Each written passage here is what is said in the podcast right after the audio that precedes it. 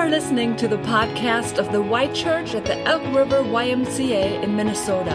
Our mission is to seek Jesus, connect together, and share his love. Romans 1 8 through 17. First, I thank my God through Jesus Christ for all of you, because your faith is being reported all over the world. God, whom I serve, in my spirit in preaching the gospel of his Son, is my witness how constantly I remember you, in my prayers at all times, and I pray that now at last the way may be opened for me to come to you. I long to see you so that I may impart to you some spiritual gift to make you strong. That is, that you and I may be mutually encouraged by each other's faith.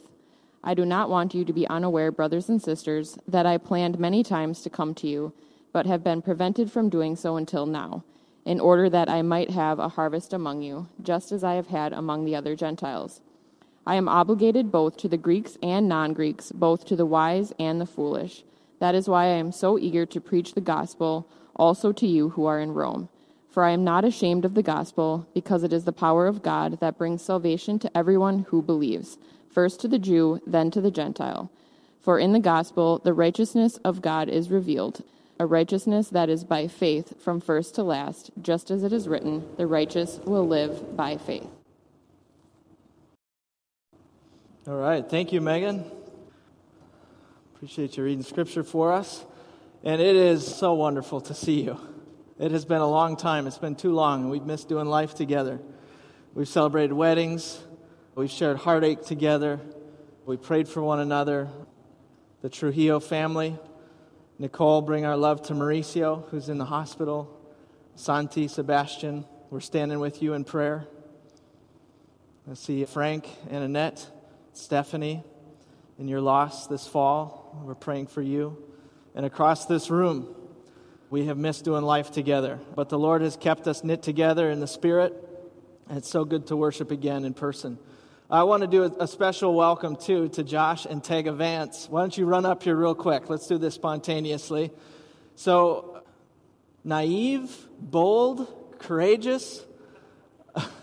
Josh started in youth ministry in the middle of a pandemic school year when neither school was in session nor the church was meeting. And he said yes to this ministry opportunity. And so we'll celebrate more formally later and do an installation, they call it. But I just wanted you all to see Josh and Tag in person, and uh, let's give them a round of applause. I'm going to pray for them quick, too. Let's do that. Lord, we thank you for the gift of this godly couple that has said yes to your call on their life. Lord, they got married this fall, and now here they are in a new community. Josh serving the church, serving our students and families. And we just ask, Lord, your abundant blessing over him and over Taga as they make their way together. Lord, we welcome them in your name and we give you thanks and praise. Amen. All right, you two. We'll see ya.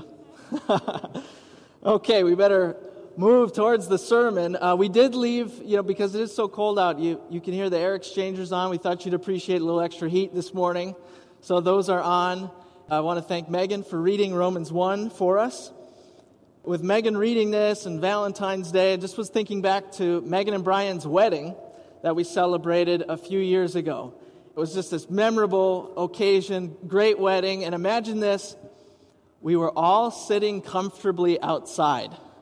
This was at Russell's on the lake, sun on our faces, the guests were in short sleeves, the waves lapping up on the beach there at Russell's. And so I promise those days are coming again. It's hard to imagine right now when we're in the frozen tundra. But happy Valentine's Day to all of you. And it is a significant day because to the day, it is also our 11th birthday as a congregation. It was Valentine's Day, the 14th was a Sunday in 2010. And so, even in the weeks leading up to that, the newspaper ad had hearts and Valentine's colors as our worship invitation to our first worship service.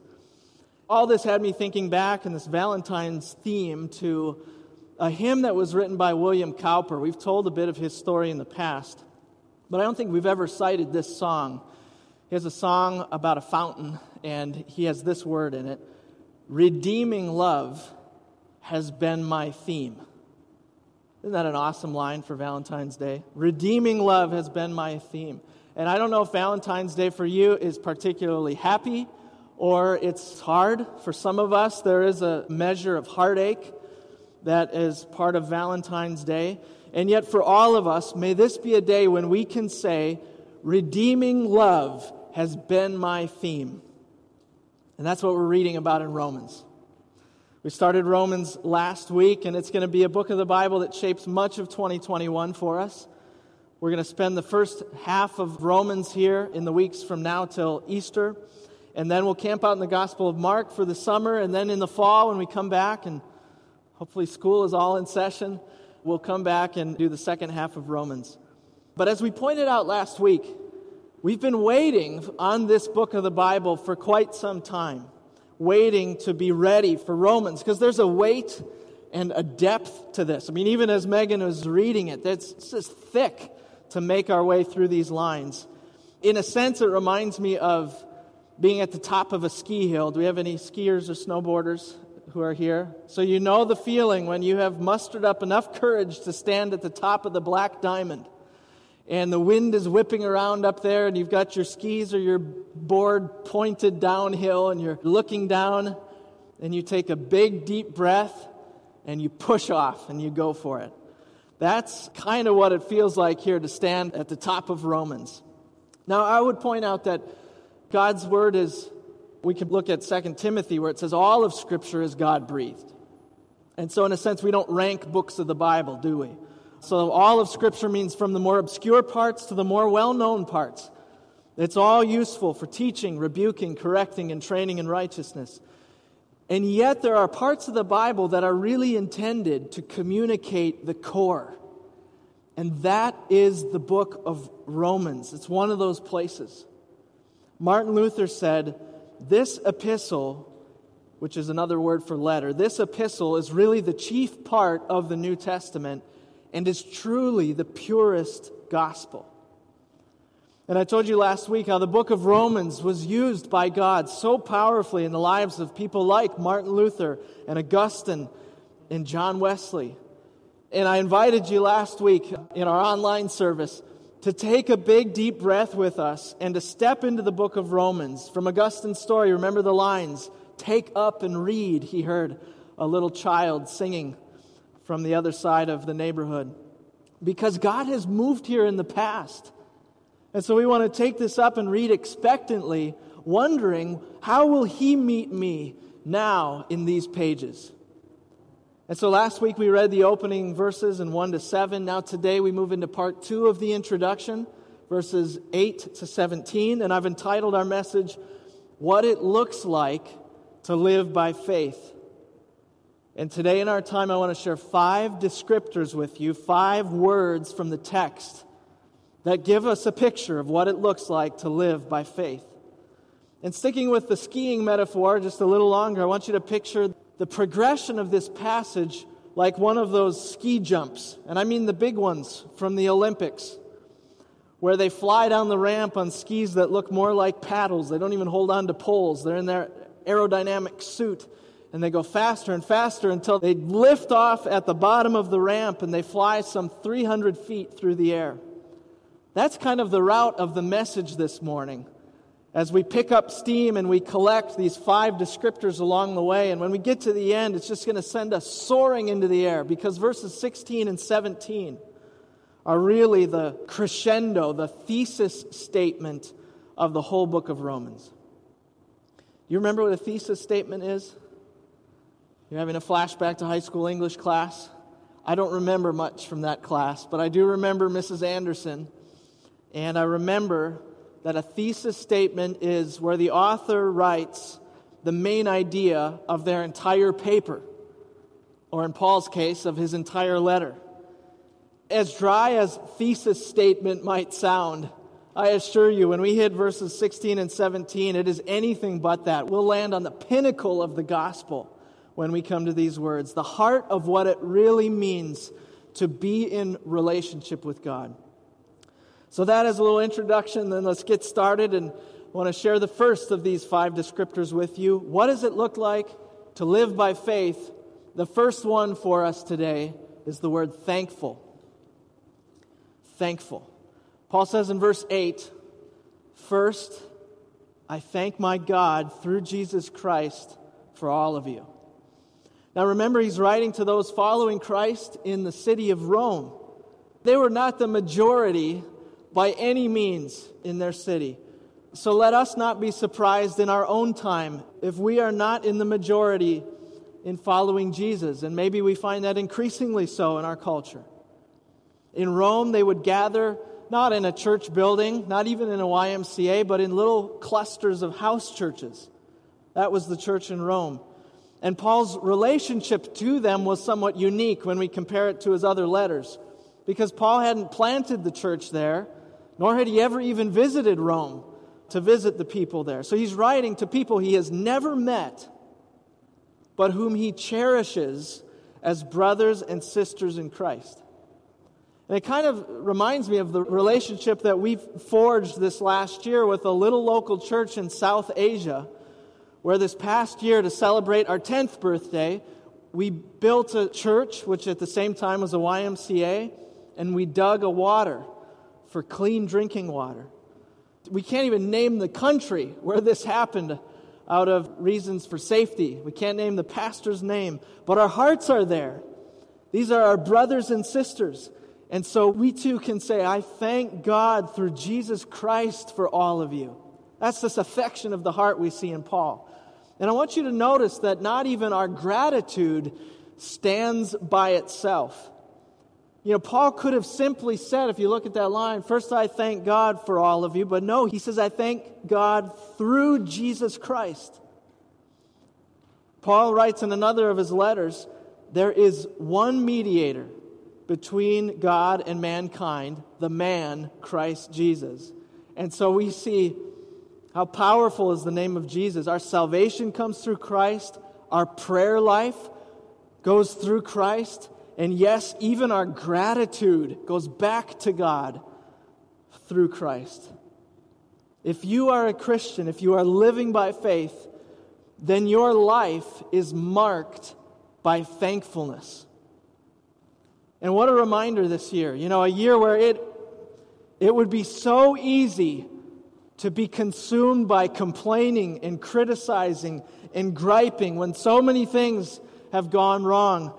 The Bible is saying, yes, but you can choose thankfulness. Even in hardship, and yes, even in sorrow, we can be thankful. So, real quick, too, I want to point out the basis for Paul's thankfulness. He names it. You know, he could have just said that he is thankful for them, but no, he says, I'm thankful because your faith is being reported all over the world. There was this aroma of Christ that was coming from this little church in Rome, and other believers across the empire were getting a sense of it. And for you and I, wouldn't it be wonderful if in other cities and in other countries, this little church in a YMCA could have an impact and the aroma of Christ could go forth from here. You know, you don't have to be big or fancy to make a difference, you just have to be faithful. Our eyes fixed on Jesus, living out the gospel. And then we see here in the story the word was spreading, the good news was going out into the world. And the Roman church was part of it, and you and I, in our day, we get to be part of it. So that's the first thing. From there, we see Paul pick up steam here on our way down the ski slope. He's not just thankful, but secondly, our second descriptor, he's prayerful. Paul says, For God, whom I serve in my spirit in preaching the gospel of his Son, is my witness, how constantly I remember you in my prayers at all times. So keep in mind, Paul's never met him but he's praying for them. And I hope that you have been able to experience this in some degree this year, where the church has been scattered and strewn about across the landscape. We've been stuck in our homes, many of us not seeing each other for weeks or months on end. But what sweet consolation there is when we get to remember one another in prayer. Paul says to them, I've been praying for you constantly and at all times, which, you know, He does not mean literally, without stopping. What he means is that he's prayed for them regularly and frequently for these believers in the church in Rome. Not only does he pray for them, but we also see in the next line that he's praying to be able to come to them. He wants to visit. Very practical in his prayers is Paul. He's been wanting to visit Rome, meet the believers there, and then to use Rome also as a springboard into new frontiers. Later in Romans, in, in chapter 15, he says that he plans to go to Spain after he visits them. Until now, though, that hasn't happened, but Paul is persevering in prayer for them and for these plans. Thirdly, on our list, we start to see the purpose of Paul's desire to visit, and our key word here, thirdly, is encouraging. Encouraging. Verse 11, he says, I long to see you so that I may impart to you some spiritual gift to make you strong. So, Paul was an apostle, he's a key leader in the early church. And if he were able to visit the believers in Rome, it would bring such encouragement to them. Have you ever had a visit from someone where you came away from them? Maybe it was, you know, you flew somewhere and visited somebody, but it could just be in a coffee shop too. You ever visited somebody and you just came away from it strengthened? You just felt it in your bones and in your heart? That's the sense that we get here from Paul, that God has designed us for this. That's why it's so significant that we can be together today. He strengthens us through the presence of others, through the little clusters of people at these other tables in the room. One of the effects of having been scattered and isolated is that now and throughout this year, really today is the start line of what it means to regather and to come back in person to worship and to serve. Now, for completely legitimate reasons, of course, this is going to be a process, and there are people that will have to wait for weeks and months and, and quite a bit longer in order to come back. But when the time is right, for each of us and for our brothers and sisters who aren't yet here, it'll be so important to come back and meet in person. You know, the church is not a place that you just want to check out online. It is not just a live stream to watch a little bit of from your couch. You know, those tools have their place. They've been invaluable to us this whole year where we have been stretched apart. They keep us connected. But worship and discipleship and mission happens best when we can do it face to face.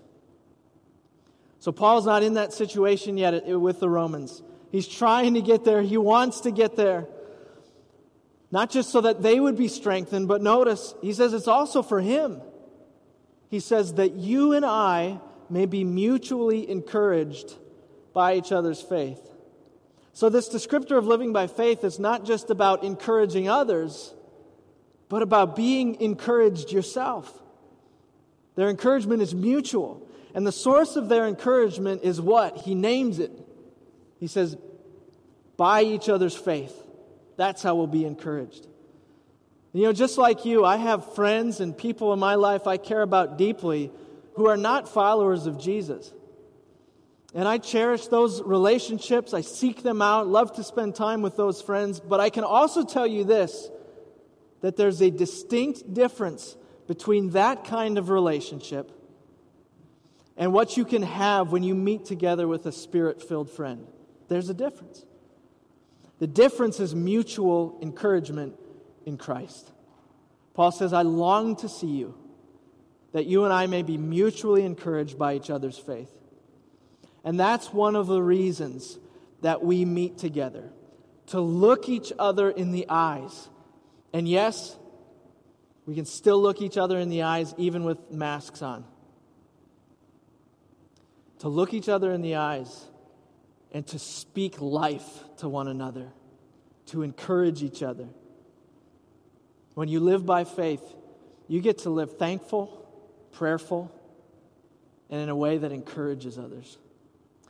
Number four is the word unashamed. We're picking up speed. We're now getting close to the bottom of that ski ramp. And here we are with this weighty word, unashamed. Paul says in verse 15, That's why I'm so eager to preach the gospel also to you who are in Rome, And now here's verse 16 and the start of this towering purpose statement to the book of Romans. He says, For I am not ashamed of the gospel. Living by faith means you get to hold the gospel and not be ashamed of it. Which to me seems to indicate that it would be quite possible to be ashamed of the message of Jesus. You think about Paul, he's a Roman citizen, highly educated. He lives in a culture where crucifixion is the most shameful way that a person could die. So, what could he possibly want to do with a crucified so called Messiah from Galilee? Well, at first, he wanted nothing to do with him. That is, until Jesus met him on the road to Damascus.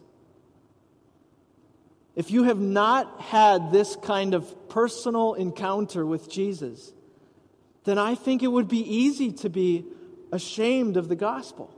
You know, if the label Christian is just something that you kind of have to wear, then I think it would be easy to be a label that you might want to cover up and hide.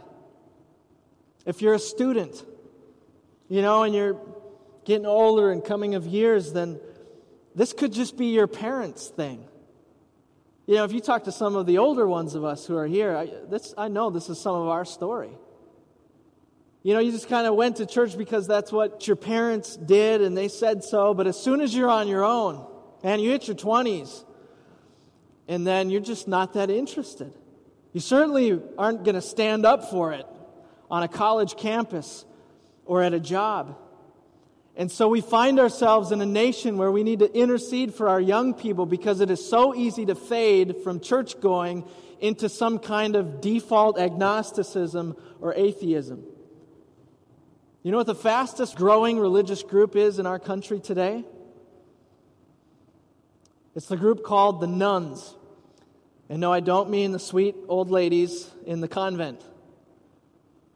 The fastest growing religious group is the nones, and that is those who indicate no religious affiliation whatsoever.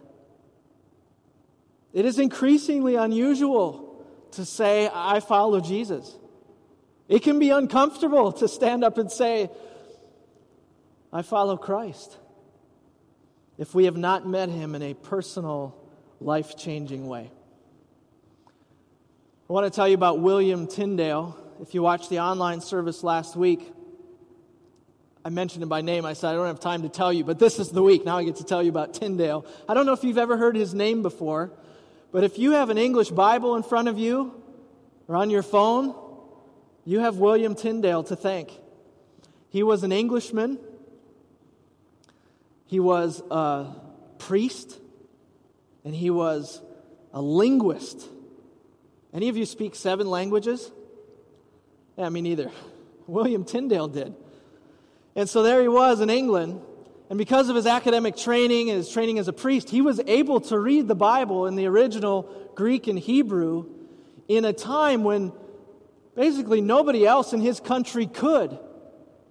You had to have his level of training in order to have access to the Bible. And so it lit in him a passion for his fellow countrymen that they might be able to have the Bible in their own language, in English. And he was inspired by what he saw across the way in Germany, where Martin Luther had just done this and translated the Bible for the first time into German now accessible to the people. And so Tyndale was going to do the same thing in English. But this was not a welcome proposal, not by the church authorities, isn't that ironic? Nor by the king, King Henry VIII. So Tyndale went to Germany where he could then freely and safely work on his translation of the Bible. And in 1525, the first English New Testament translated from the original was published by William Tyndale. Remember, this is also the time when the printing press had been developed. And so now copies were being made and sent back to England and distributed. But the king and the religious leaders back home, they were not happy one bit about it. And so they started to hatch a plan to capture Tyndale, even if they had to do it on foreign soil. In the meantime, Tyndale went to the Netherlands. And there he lived undercover, and now he was translating the Old Testament. But not just that, I want you to listen to how he would spend his weekend. On Saturdays, they reported, he'd walk the streets of Antwerp and he'd minister to the poor. On Sundays, he'd have dinner with merchants in their homes and he would read the scriptures to them. On Mondays, apparently Tyndale had a long weekend, he would visit other refugees like him from England and encourage them. All of this went on there in the Netherlands for nine years until Tyndale was finally betrayed by a friend and he was lured away and arrested by the king's men. He was accused of heresy, stripped of the priesthood, and condemned to die. I'm going to spare you the details of how that happened, but I will tell you this that there in the town square on the day of his execution, Tyndale was given the chance to recant and to spare his life and he refused. They gave him then a couple last minutes to pray before his execution. And here's what he prayed, and he prayed it right out loud for everybody to hear. He said, Lord, open the King of England's eyes. And then he was killed. Listen how this prayer was answered. Almost a century later, the King of England was a man named James. And he commissioned 47 scholars to translate an authorized edition of the Bible for the entire English speaking world. That Bible came to be known as the King James Version. Tyndale was unashamed of the gospel. He knew Jesus and he treasured his word. Listen to what Tyndale wrote in his preface to the book of Romans, the very thing we're studying. He said, No one can read it too often or study it too well. For the more it is studied, the easier it is. The more it is chewed, the more pleasant it is. And the more groundly it is searched, the more precious the things that are found in it. And with that, we come to the final characteristic of what it means to live by faith. We've reached the end of the ski jump. We're at maximum velocity. I think it's something like 60 miles an hour. And now we're about ready to take off into the air with this final word, and that is the word believing. Believing. Listen to these closing verses. This is the thesis statement of Romans and this is what we're going to be unpacking in the weeks to come as we venture into further chapters. This is also a passage I would commend to you, regardless of your age, to learn this one by heart. And if you can read that print, should we read this out loud together? I just love these words. I just don't want it to be my voice alone. Let's read together. For I am not ashamed of the gospel because it is the power of God that brings salvation for everyone who believes, first to the Jew, then to the Gentile. For in the gospel, the righteousness of God is revealed, a righteousness that is by faith from first to last, just as it is written, now a little bit louder, the righteous will live by faith. Do you know what it looks like to live by faith? To believe in the gospel? Or are you still banking on Luther's great temptation to just be good enough? To tip the moral scales somehow in your direction so that in the end God will let you in through the door? Here's what Romans makes crystal clear, and this is across Scripture and then in Romans, it is so clear that believing is not something that we do for God. Believing is a response to what God has done for us.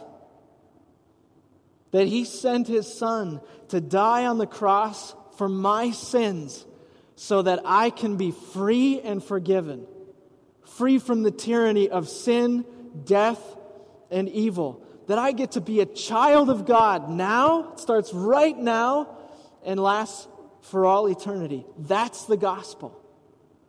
And by believing, Here's what you do you just open your hands and you get to accept this gift that God holds out for you in His grace. We accept it and we place our trust in Him. On this Valentine's Day, you might find yourself today on the receiving end of a gift. It could be flowers, it could be chocolates, it might be a new fishing rod or a piece of jewelry. But the greatest treasure of all is where we started today, when we can say, Redeeming love has been my theme. And you know, there's one other song kind of like it that I want to close with. The chorus says, I love to tell the story. Twill be my theme and glory to tell the old, old story of Jesus and his love. Let's bow our heads and pray together. Lord Jesus, thank you for the true story of your love for us. How you came for us, died for us, and made us your own. That we get to be your sons and daughters. Lord, would we never grow tired or unaffected by the power of the gospel? But would you help us to live by faith and to speak of your love far and wide. Lord, if there is someone here right now who has heard your word from Romans this morning and, and who just recognizes, I, I've never believed in the Lord that way. I pray, Lord, that they would sense that it is you who is stirring in their heart, that it is you who is calling their name. And I pray, Lord, that they would place all of their trust, all of their future in you, and that this would be a day of salvation. You've offered this gift to us, Lord. We receive it. And we thank you in Jesus' name. Amen.